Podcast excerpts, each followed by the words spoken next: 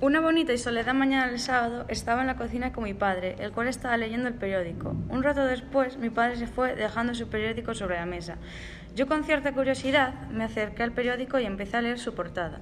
Lo primero que miré fue la fecha y el susto que me llevé. Esto fue publicado el 7 de octubre del 2000, hace casi 21 años. Bueno, dejando la fecha a un lado, me puse a mirar la noticia. Había una foto de un enorme edificio con un montón de niños, adultos y ancianos. El título de la noticia decía que habían abierto una nueva biblioteca.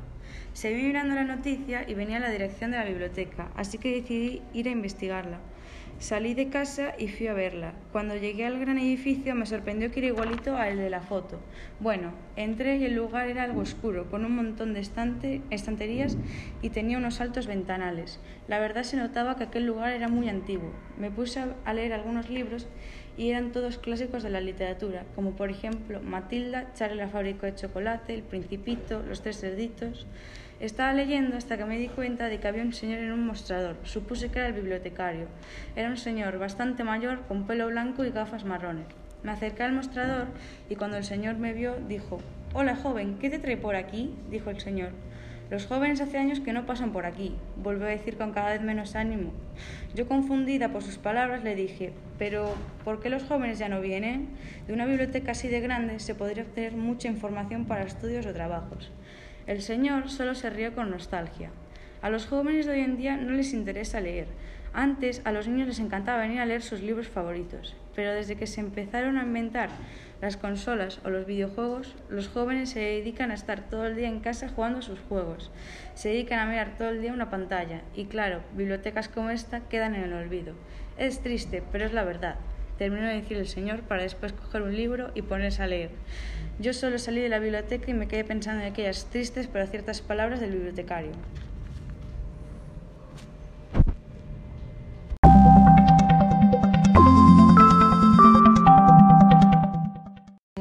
Constelaciones. Esta historia comienza con un niño. Ese niño era especial, no era como el resto. Vivía en su habitación, nunca llegó a salir de su casa. Se pasaba el día en su habitación. No sabía ni leer ni escribir, tampoco sabía, sabía amar.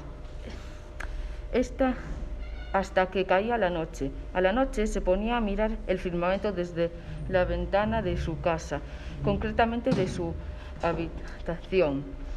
Todas las noches apuntaba en una libreta azul marina lo que veía, pero lo hacía sin escribir, lo hacía dibujando. Una noche estaba observando las estrellas cuando se percató de que había una niña mirando las estrellas. Él sintió un cosquilleo en, en el pecho. En el pecho.